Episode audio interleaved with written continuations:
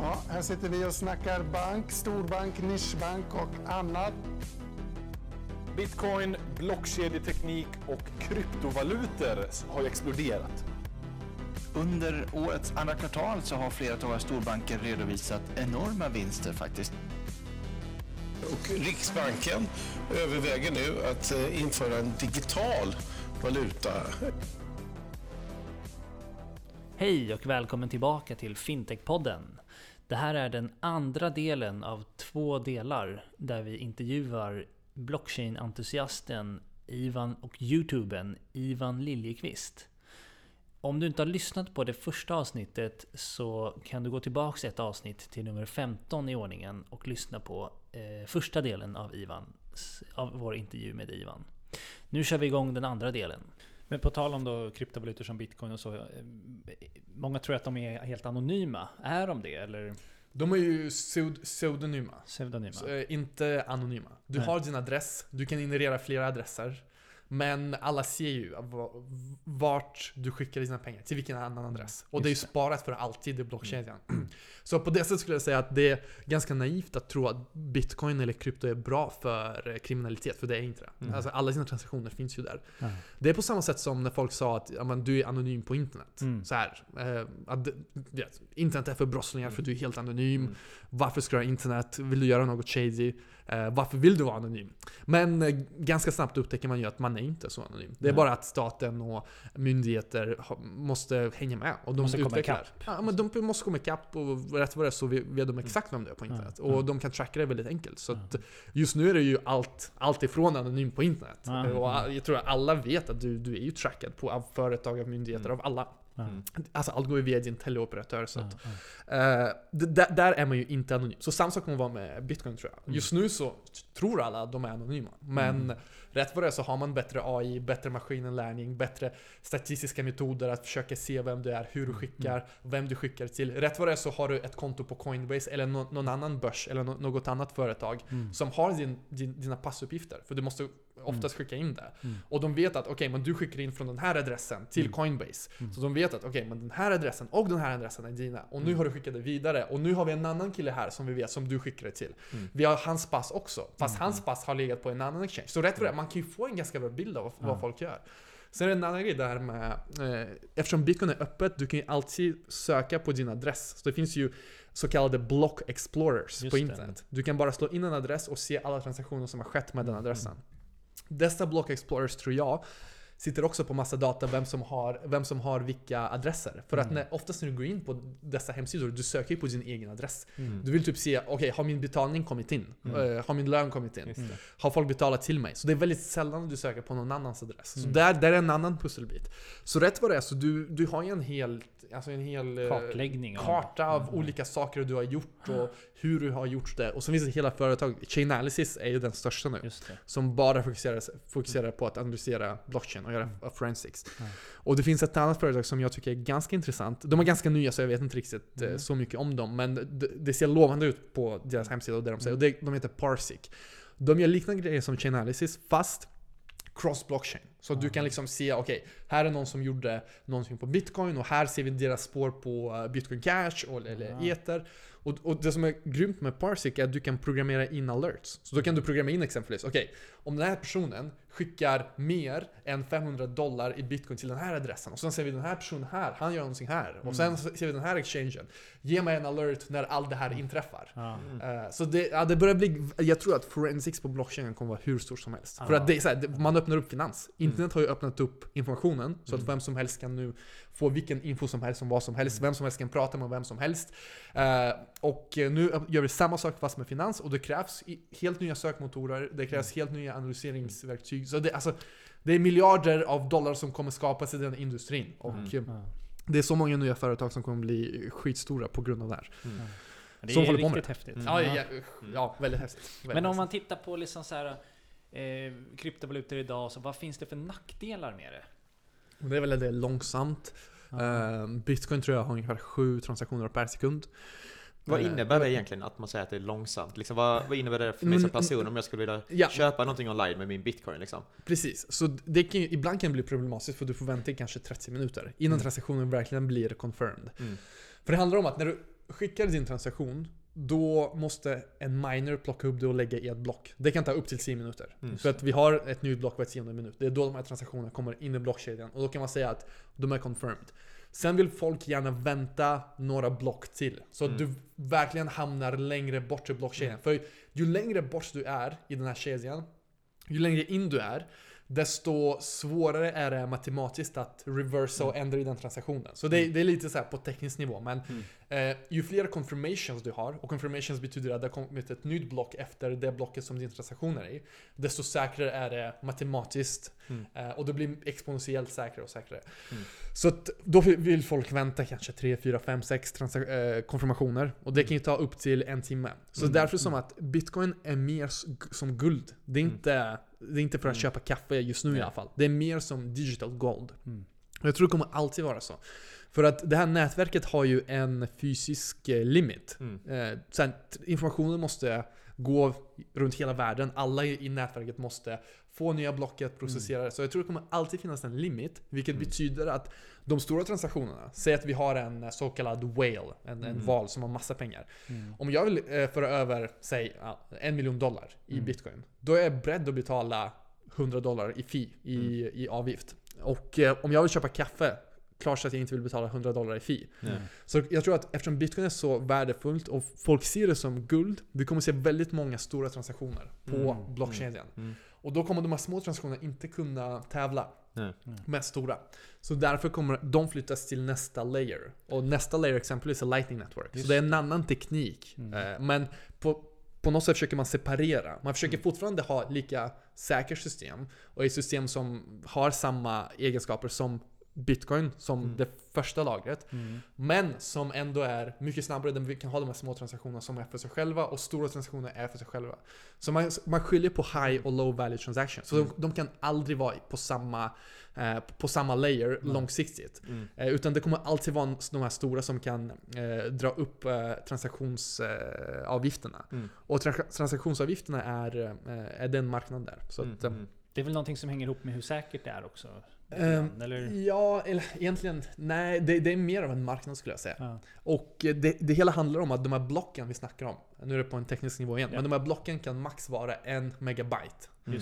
Så att när du skickar en transaktion, din avgift byggs inte på hur mycket du skickar, utan på hur stor din transaktion är i bytes. Mm. Så det är ganska intressant för att vanligtvis om du använder Western Union eller Paypal, Mm. din transaktionsavgift kommer ju baseras på värdet. Procentuellt ja. Liksom, Ja, medan här, alltså i bitcoin, du kan skicka en miljard dollar Mm. billigare än 10 dollar. Beroende på hur den transaktionen är konstruerad. För Just vissa det. transaktioner blir större. Mm. Nu, nu, nu blir det ännu mer tekniskt. Ni Mm. kan gå in i, i min online-skola. Shameless plug. Eh, Rent tekniskt eh, så kan ju de här små transaktionerna vara större i bytes än de här Ja. stora, som är Mm. en miljard dollar plus. För det är liksom Så- informationen om liksom vem som mottagare, liksom namnen på Ja, walleten och mottag, allt exakt, exakt. där, Ja, liksom. det, så kan man sammanfatta det. Exakt, exakt. Så det är väldigt stor skillnad. Mm. Och vi har ju sett folk som för över det, så här, en miljard dollar, betalar 10, 10 dollar avgift. Eh, till vem som helst, var som helst. Och du vet, på en timme ändå. Det, alltså, folk kan ju känna ibland så här, men vadå, bitcoin är värdelöst. Det går inte att Mm. använda för något, du kan inte köpa kaffe. Men det, är- det, är- det är inte det. Det är inte det. Det är att du kan transfera en miljard, 10 miljarder, hur mycket du vill, till vem som helst i världen på mindre än en timme för 10 dollar. Det, bara det är helt Utan mindblowing. mellanhand. Utan, utan mellanhand. Utan mellanhand. Så att vi ser ju krypto bli hur stort som helst, of, of course i Venezuela, i, i, när jag pratar med folk från Vitryssland, det, det är no-brainer. Självklart är bitcoin värdefullt. Mm. Självklart används det. I Sverige fattar folk inte riktigt, för Mm. att man, man har aldrig tänkt i de banorna. I Kina, folk fattar direkt. Mm. Där, där är ju problemet inte värdet på valutan än. Det, de har haft ändå, det har inte varit någon hyperinflation, men problemet där är ju capital control. Du kan inte Mm. bara skicka ut pengar Mm. från Kina. Nej. Så att när de får höra, där, jag kan när som helst skicka till vem som helst. Ja. Jag, kan, jag behöver inte be, be eh, min, mina myndigheter om tillåtelse Mm. att skicka var som helst, när som helst. Då fattar de värdet och det, Mm. ja, det är så värdefullt för så många. Det, det finns ju massa olika use cases som snackas om inom blockchain och kryptovalutor och så. Ett av dem är det som kallas ICOer. Hur, Just just just vad, vad ser du på det och vad är det? Nej men IC, ICO är ju borta nu. Det, det är någonting, vi hade en period där med massa ICOs. Ja. Egentligen så handlar det om att folk fattar inte riktigt vad blockchain är, vad krypto är, men de vet att eh, man kan tjäna pengar. Just det. Så då börjar de investera i massa olika skräp. Och det har vi ju sett i, när, när det kommer en ny teknik, vi ser alltid en bubbla. För att folk vet var, vart den här tekniken kommer leda till. Man har en bra, ganska bra uppfattning om var det kommer sluta. Internet exempelvis. Så man börjar prata direkt om att ja, men det här kommer dig- digitalisera allting, det kommer effektivisera allting. Och då blev det en bubbla. Och det var ju så enkelt att starta företag och låtsas att man har någonting och prata på ett sofistikerat sätt. För ingen förstår ju vad du säger. Nej. Eh, Och det är folk med ganska mycket pengar som lyssnar och som blir taggade och lägger in eh, pengar. Så ICOs var väl liknande. Då var det projekt som gjorde egna kryptovalutor och sa att vi kommer ersätta bitcoin. Ja. Vi är så pass mycket snabbare. Vi kommer revolutionera den här, eh, den här branschen, eller den här, den här, den här. Eh, väldigt lite av det har ju fungerat. Men ICO är liksom initial coin offering. Så man har, försökt, man har ju tagit det här med IPO, fast eh, har gjort en ICO Ja, istället. Men det har väldigt lite gemensamt egentligen. För att IPO är ju oftast att någon börs gör det och du har ganska bra säkerhet. Där Mm. projektet har blivit genomkollat. Och, men i ICO, vem som helst kunde göra det. För det, ja, det är liksom öppet. Det, och det är ju på både gott och ont. För att eh, när det är så här att vem som helst kan investera i vad som helst, då blir hela ansvaret på investeraren. Och där tror jag, man, man kan ju ha lite ideologiska åsikter, men det är som det är. det är så här, vissa tycker det är bra, för att eh, du blir inte stoppad av någon. Det finns ingen myndighet som säger att ah, men du är för osmart för att investera i, i det här, det här eller det här. Eh, eller vi, vi tycker inte att du är sof- sofistikerad eh, nog att investera. Medan andra säger att folk, folk råkar illa ut. Och båda är ju sant, så sanningen är väl någonstans mittemellan. Eh, men det, det var i alla fall ICOs. Sen eh, och bara för att uh, highlighta det här med bubblor. Det är väldigt naturligt när nya tekniker kommer. Så vi såg det med internet, vi också så, såg det också med tåg. Så att, eh, om ni vill googla på Railway Mania. Så ser man så här 1800-talet i Storbritannien. När tåg var en ny grej. Då började alla prata om att det här kommer revolutionera, det här, det här, det här. Vi kommer ha transport och industri. Så folk började bygga de här tågföretag till höger och vänster. Det startades mer än 200 tågföretag i Storbritannien under något år eh, under 1800-talet. Och eh, vi ser ju att till slutändan så är det kanske två, tre stycken som har överlevt och blivit verkligen stora. Men det är väldigt viktigt att ha en bubbla. Det, det är också någonting som många inte tänker på. Eh, det är sant att många råkar illa ut. Och eh, det är väldigt viktigt att tänka på det. Att när det kommer en bubbla kommer många råka illa ut. Men samtidigt det är så mycket investeringar som, som eh, flödar in. Råkar illa ut som i förlora pengar. Ja, pri- alltså småsparare. Ja. Eh, Tyvärr, tyvärr, tyvärr är det så. Och det är verkligen, som småsparare måste man verkligen tänka på det. När det är en hype och, och ny teknik, tänk på att den, den kommer inte leverera. Den kommer kollapsa och sen kommer den byggas på riktigt och sen kommer den leverera. Så på samma sätt som internet. Det blev hypat, kunde inte leverera, kollapsade. Men eftersom det fanns så mycket pengar i systemet så har man ändå byggt ut så mycket infrastruktur. Så den bubblan var verkligen viktig för att internet skulle lyckas. För att annars hade folk inte investerat så mycket i den branschen. Och bygga ut bredband och alla tekniker och experimentera och se vad som funkar och inte funkar. Det har ju tagit mycket kapital. Så att bubblor är på ett sätt viktiga, men också ska man vara medveten om att är, det så att du, du är i mitten av en hype och du ser alla andra bli rika, var väldigt försiktig. För att folk kommer att råka illa ut. Och det, ja, så, så, så är det bara. Så det är bara någonting du privat kan tänka på. Ehm, yes, så att vi har haft ICOs. Många av dem har failat. De flesta skulle jag säga. För att eh, de, jag tror att många av dem har inte ens riktigt förstått hur svårt det skulle vara eller vad de riktigt gör. Det är så många nya företag som har startats bara för att göra en ICO och sen, eh, sen försöka bygga något. Och, tyvärr så har de flesta misslyckats. Sen har vi sett en reinkarnation av det här i form av IEOs. Så ICO är Initial Coin Offering, IEO är Initial Exchange Offering. Och IEO egentligen liknar ganska mycket IPO. För att IEO är att du loggar in på din börs, en, en av de här hemsidorna som du kan ha som basically Bitcoin Bank. Eh, du loggar in där och där kan du köpa nya coins som listas på marknaden. Så det, det är ju mer som en IPO. För då, då har den exchangen kollat igenom, de har verifierat och eh, ja, då har de lagt ut den. Sen ska man inte vara... Ja, Precis som en eh, investmentbank Ja, gör en ja, IPO åt ja. ett företag. Ja. Sen ska man inte vara för naiv heller. Det, alltså, det är ju vilda västern fortfarande. Så att många av de här exchanges, det är inte så mycket om att göra due diligence utan så här. Får vi betalt nog så, så, så släpper vi er.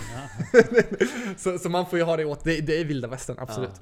Eh, och, s- och det är den nya reinkarnationen. Det, den har väl gått lite bättre, men den har också dött ut nu ganska, ganska ordentligt. Och nu så börjar vi ändå komma in på det som verkligen är viktigt, det som verkligen fungerar. Och det är det här med DeFi, det är det här med lån, det är det här med finans på blockkedjan. Så att man, egentligen, man har provat så mycket att göra på blockkedjan och hamnat i att men egentligen så är det kanske finans som är det stora som kommer ändras. Men om man tittar lite på det då, på finans och så banker, eh, som där det kanske är många som lyssnar på den här podden som jobbar på banker och så. Vad, vad, vad, vi, ser, vi ser ju inte så många banker idag som håller på med kryptovalutor och så. Vad, Just det. Nej men Santander hade ju, hade ju bonds på Ether. Just Fantastiskt. Rik- Riktigt coolt man kan följa och se Ja. att det, de faktiskt finns. Att de, eh, hur, när de släpptes, hur de släpptes. Det är väldigt viktigt. Eh, så att jag tror att det, det kommer mer och mer faktiskt. men vad, vad ser du att en bank skulle behöva göra för att eh, ge sig in i... Nej men först ska man ju lära sig så mycket som möjligt. Man ska vara intresserad. Man ska försöka fatta, okej hur kommer framtiden se ut och var kommer vi hamna? Jag tror att de här exchanges, som just nu är bara vilda västern, det, är, det är egentligen oreglerade banker. På, i, alltså på många sätt. De gör inte nya pengar, det är inte så att de kör fractional lending. Men de har folks pengar. Och nu börjar de, börjar de faktiskt erbjuda lending fast det är inte så att de själva ger lån.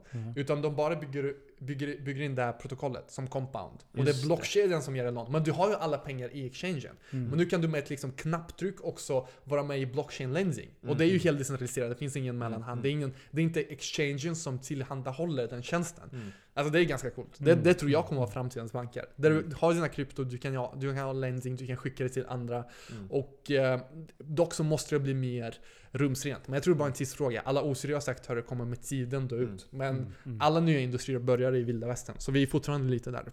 Men vilka produkter tror du kommer slås ut först? Är det då lån till exempel? Alltså, Om man kollar på en svensk bank till exempel, vilka av deras produkter eller offerings tror Ja. du är så här, ligger mest risigt till att bli ersatt? Ja, eh, alltså, jag tror från början ska man tänka mer internationellt. Jag tror att svenska banker eh, är inte de som kommer revolutioneras först. Nej. Jag tror det är mer i länder där du har väldigt höga avgifter. Så att, exempelvis skulle jag, skulle jag säga att remittance, alltså de här som Western Union, som MoneyGram, de kommer revolutioneras först. För det finns redan teknik för det, det är bitcoin. Du kan skicka vart du vill, hur du vill. Eh, snart kommer det vara ännu enklare. Så att du har exempelvis Libra eller eh, andra så kallade stablecoins som är backade. Så där behöver du inte ens bry dig om kursen. Så de kommer försvinna först. Eh, när det kommer till eh, banking, jag tror att deras största utmanare nu är ju nischbanker som Avanza och de andra storbankerna. Eh, men framöver, absolut. Lending kommer att vara på blockchain. Det, det kanske är en av de stora eh, områden som kommer ändras just nu. Och det finns ju väldigt många eh, användningsområden, i, även idag, som, som, eh, där blockchain är bättre. Och ett användningsområde som bara går att göra på blockchain inom lending, det är det här att säga att du har massa bitcoin som du eh, som du har tjänat massa pengar på. Men du vill inte sälja dem för, du vill inte, då, för då måste du skatta för det. Just det. Så det, det folk gör istället är att de eh, lånar ut dessa bitcoin till ett eh, så kallat smartkontrakt, ett program på blockkedjan. Just det. Och de får ut stablecoins som lån. Men de här stablecoinsen kan du då gå och köpa ett hus med exempelvis. För att det, du får basically ut dollar eh, på andra sidan.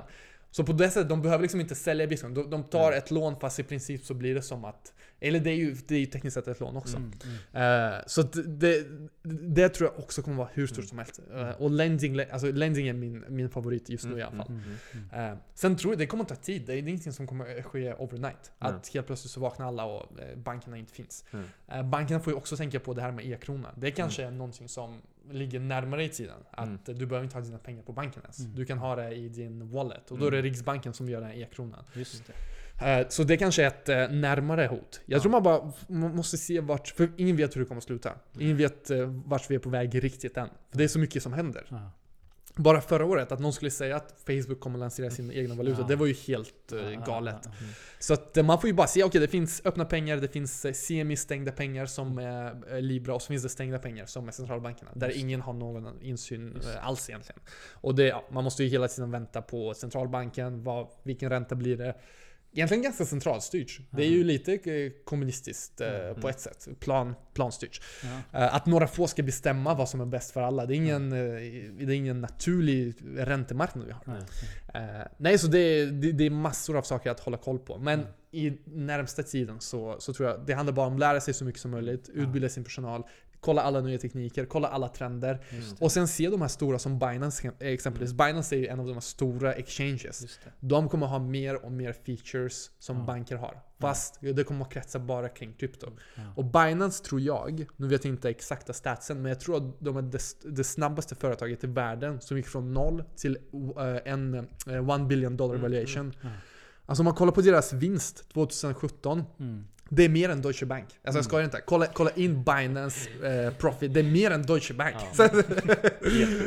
Det, är, det är stort. Det är stort. det är Men att sitta här och säga exakt hur banker kommer eh, revolutioneras, det är omöjligt. Det är som att sitta på Ja. 80-talet och Ja. prata om hur, eh, ja, hur internet kommer revolutionera Mm, olika mm, mm. teknologier. Men, men du som ändå har varit runt på lite banker och föreläst, haft Ja, lite ja. interaktion med dem. Liksom, vad, hur skulle du säga att deras, liksom, deras kompetensnivå i dagsläget? Hänger de med? Liksom? Finns det vissa personer som gör det? Liksom? Eller vad är det de framförallt frågar om? Liksom? Är, det där, är de tekniskt intresserade eller vill de bara veta vad de kommer tappa för eh, produkter i framtiden? Eller vad, vad är intresset från deras sida? Jag, jag skulle säga intresset mycket är bara att förstå krypto-communityt och krypto-industrin. Mm. För det är så många grejer som händer och det är ganska nischat. Alltså det är, det är ingenting du läser i tidningen, eller ett- inte ens branschtidningar Mm. eh, pratar om det.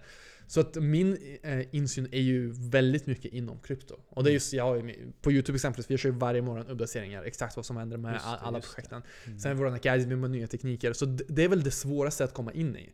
Eh, om ni tänker er någon bransch som ni inte, som ni inte kan, och så, ska ni, och så vet ni att den här branschen kommer förändra våran bransch. Mm. Det är kanske lite enklare för dem att ha koll på, Avan- nu snackar jag storbanker, att ha koll på Avanza och Mm, Nordnet och de här nischbankerna. Som håller på att revolutionera dem. För där fattar de ju ändå, men det är kapitalförsäkring och de Mm. gör ISK. Så det är lättare att hänga med och se vart de är på väg. Samma produkt i alla fall. Samma produkt, med- medan kryp- krypto är något såhär smarta kontrakt, CZPs, uh, proof of work, mining. Det är alltså helt annorlunda. Att, och det kommer också revolutionera. Så att, Ja. eh, jag tror att det är där som jag mest som jag är mest värde och det är där som de är mest intresserade av. Mm. Men sen är det vissa som, eh, som tänker okej, hur kan vi idag börja implementera blockchain? Hur kan vi idag börja... Alltså ja, lite men- pocka, liksom, experimentera. Ja, liksom. experimentera. Men vi har ju pratat innan podden med det här med eh, bolån. Jag har också haft många frågor. Okej, hur kan bolåneprocessen vara Mm. effektiviserad? Men jag tror man ska ställa sig frågan, när man använder blockchain, då ska man fråga sig, okej, men be- kan vi ha mer transparens i, i Mm. någon viss process? Mm.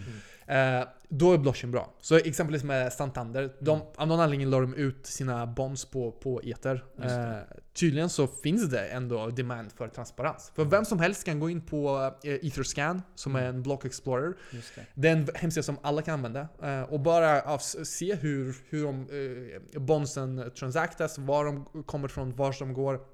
Vilken är, vad, är, vad är volymen, vad är, vad är den ekonomiska eh, cirkulationen och, och så vidare. Eh, så där fanns ju tydligen något, eh, något use case. Eh, när det kommer till bolån, det är väldigt svårt att se just nu. Vi ser ju Lantmäteriet jobba lite med blockchain och försöka lägga, eh, eh, lägga där med bostäder och, och fastigheter på blockchainen. Men i slutändan, när det kommer till myndigheter, jag tror att vi, vi fortfarande är i ett stadium där folk experimenterar. Mm. Vet inte riktigt om det användas eller inte. Utan det stora och mest intressanta är ju de här mest globala användningsområden. Inte Just att det. ett företag internt ska ha någon blockchain för något, för Nej. det maker ingen sens. Nej. Det ska vara saker där det blir mer transparent, det blir mer globalt, det blir mer, eh, mer eh, öppnat, där det inte har mellanhänder. Alltså det är det mest intressanta, tror jag. Mm. Mm. Men rent kompetensmässigt då, liksom hur, vad, vad bör man tänka på rent eh, generellt som en organisation? Liksom? Vad, vilken typ av kompetens behöver man ha om man vill förbättra sig inom det här området? Vad är det man ska söka efter? Kan man söka det? Finns det folk på marknaden som man kan anställa? Eller ska man utbilda dem själv? Eller? Det är väldigt få. Jag skulle säga att eh, man kan absolut försöka, men eh, det är väldigt få hittills. mm. Och det är därför som jag säger till alla, ja, men lär er blockchain. Ja, det finns att- ingen masterutbildning i blockchain i Sverige till exempel. Men liksom. det är därför jag säger till folk, eh, gå, gå med och lär er blockchain-programmering. Alltså bara så ni kan det. För ni är, även om du inte är världens smartaste person, du är inte någon eh, ingenjör. Om du bara lär dig, du är topp eh, 0.1%. Du behöver inte vara supersmart för det. Och så är det alltid med ett nytt område som kommer. Bara du spenderar 3-5 månader på att eh, nöda dig in i något område, så kommer du kunna mycket, mycket fler än de flesta. Och Mm. då kommer du kunna mycket, mycket fler än de flesta ingenjörer, för de, de har inte riktigt upptäckt det än.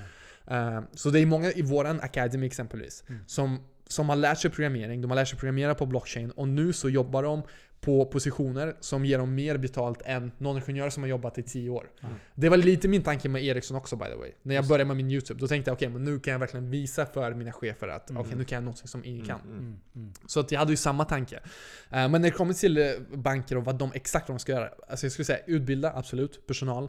Eh, Och sen Anledningen till att man, jag tror det kan vara bra att utbilda personalen är för att de redan har insyn i bankvärlden och Mm. exakt Mm. vad som går att göra. Ja. Eh, Så att eh, lä- lär och fokusera på öppna blockkedjor. Jag tror för många banker och företag, de lär sig om de här stängda blockkedjorna som de blev pitchade. Så IBM kommer pitcha dem någonting, eller Deloitte kommer pitcha dem någonting. Men eh, jag lovar er, det är inte det som är intressant. Det är inte det som kommer revolutionera. Nej. Lär er hur bitcoin funkar. Och då är det många som nej men vadå, jag tycker inte bitcoin är spännande. Jag tycker om blockchain, men inte bitcoin. Mm. Men det, det är så falskt och det, det är fel egentligen. Det är totalt fel eh, tankesätt. Ja. För att blockchain utan krypto är omöjligt. Många Mm. säger så här: blockchain är inte krypto. Vi vill inte ha med krypto att göra. Det är för Mm. smutsigt. Mm. Det, är så här, det är för terrorister. Mm. Våran fina organisation, vi ska hålla på med blockchain. Mm. Men egentligen, det finns ingen blockchain utan krypto. Mm. Och det, av den simpla anledningen att du har ett nätverk av datorer. De måste spendera pengar på elektri- elektricitet och Mm. mjukvara och hårdvara. Så de måste bli belönade Mm. i form av en block, i form av en kryptovaluta. Så Mm. det är det miners i bitcoin gör exempelvis. Mm. De miner och får rewards i, i bitcoin. Så det är väl det största tipset. Alltså studera de öppna valutorna. Bitcoin, Mm. ethereum, eh, litecoin. Hur de funkar. Olika innovationer där. Så kolla exempelvis på compound eh, protocol. Där, där snackar vi om eh, räntor och där snackar vi om lending. Ja. Och förstå hur det funkar. Mm, mm. Innan man börjar ko- kolla på de här stängda Hyperledger eller Corda eller vad, Just vad det, det nu kan det. vara. För att man, då, man blir bara confused. Om man börjar i andra hållet, då blir man bara confused. Ja. Så lär dig basics. Vad, vad är en riktig blockchain? Och i samband med det också ha någon som jobbar på banken och kan då se, dra paralleller och dra Ja, slutsatser. just det, just det. Men om man, om man skitintressant, alltså om, man hopp, om vi hoppar tillbaks lite till det här lending. Mhm. Eh, alltså idag så har vi ju ingen ränta, vi vanliga människor, när vi Just. sätter in pengar på banken och så. Ja. Vad kan man se om man har lånar ut sina pengar via ett smart kontrakt på en av de här exchanges då? Ja. Kommer man själv få mer Absolut. ränta då? Det- alltså det- det- vem får ränta? Det, är- det ganska galet, det är ett ganska bra ämne. Men det är upp till 10% som du, som du kan få. Mm. Så det är ju ett arbitragetillfälle, eh, Mm. absolut. Mm. Mellan fiat, vanliga eh, SEK-räntor eller Mm. USD-räntor och eh, eh, ETH-räntor exempelvis. Det. Det är ett väldigt stort arbitrage. Men jag tror det, den skillnaden finns också eftersom du måste, du måste först och främst, du måste fixa krypto. Mm. du, du kan ju bara låna ut krypto. Mm. Så du måste lära dig hur det funkar. Det är en tröskel att ta sig Ja, in där. sen är, den tekniken är ju ganska ny, så Mm. på ett sätt måste du också förlita de här pengarna till en teknik som, som den har inte gått sönder än, men eh, Mm. den är fortfarande ganska ny. Mm. Speciellt det här med compound. Det är Ja. väldigt, väldigt, det är bleeding edge. Det är verkligen Risky bleeding. business. Det, det, vi får se, vi får se. Det har inte gått sönder än. Men det, det är väl det här, alltså arbitrage där har en anledning. Det, det, och, jag, och då tror Ja. jag det är för att eh, de flesta vet ju inte ens om det. Det Nej. kanske är det största. Alltså bara kunskapen. Ja, men eh, det här har varit ett jättegivande och roligt samtal idag. Eh, är det någonting som du vill highlighta i slutet här? Mm, Var, var söker du information själv om blockchain och kryptovalutor? Och, Det är massa olika källor. Det Ja. kan vara bloggare, det kan vara newsletters jag följer. Det finns ju många på Twitter, Twitter-influencers, som, som har bra grejer. Det kan vara andra på YouTube, eh, förutom mig själv. Det kan vara, eh, det finns ju hela sajter som bara Mm. gör eh, kryptonyheter. mm, mm. Men något enkelt, liksom, om, man, om man jobbar på bank idag liksom, och Ja. känner liksom, jag vill, jag vill lära mig mer om det här liksom. Ja, Var ja. någonstans tror du är bäst att börja för en sån person? Liksom? De är tek- lite tekniskt insatta, jobbar på IT-avdelningen till exempel, Ja, men ja, har ja. ingen tidigare kunskaper om just blockchain eller bitcoin. Nej, men jag jag tror man ska gå en kort utbildning. Mm. Eh, En online-kurs, Ja, ja, Ja. alltså helt ärligt. Eh, shameless plug, men det är det, det, det, alltså anledningen till att jag gör det är för att jag vet att det är det mest Mm, effektiva. mm, mm. Hur Så- hittar man till din, till din Ja, utbildning? man kan gå på academy.ivanontech.com Ja. och säga att man jobbar på IT-avdelningen. Då kan man ta kursen som heter Blockchain and Bitcoin 101. Mm. Eh, börja med den. Eh, vill man programmera, då finns det eh, Smart Contract Programming. Den, den kan man ta också. Ehm, och bara försöka ta, alltså, ta sig igenom så mycket som möjligt. Vi har ganska bra eh, utbud. Vi har homeworks, vi har lectures, vi har community. Så det är ganska mycket att göra men också det blir väldigt komplett. Det är inte så att du bara sitter och kollar på filmer. Nej. Utan du får ju faktiskt praktiska, eh, praktiska övningar också. Eh, och sen så, ja, det är quiz, det är homeworks, det är lite kod eh, assignments. Eh, om du tar den här tekniska. Mm, Eh, om du inte tar den tekniska och bara kör teoretiska, ja men då är det mest quiz och du ska läsa och svara på frågor. Eh, Sådana saker. Ja, och, så, och så till slut så är det också en, en eh, community. Så Ja. att eh, vi har 15 000 pers där som pratar och Mm. ställer frågor. Eh, De här assignments då, man ska svara på dem i vår community så att folk hjälper Mm. varandra. Och så där. Och om man har frågor till dig, når man dig där eller finns det någon annan bra sätt att kontakta man kan nå dig? mig på ivan at ivanontech.com. Perfekt. Då tackar vi så hemskt mycket Ja. för att du har gästat vår podd idag. Väldigt trevligt, väldigt intressant. Jag tror Tack våra mycket. lyssnare verkligen kommer uppskatta det här. Ja, Ja. kul, kul. Tack så mycket. Tack så mycket. Ja, men tack. Eh, Med det här så avslutar vi dagens avsnitt och eh, ses till nästa avsnitt. Yes. Ciao. Ciao.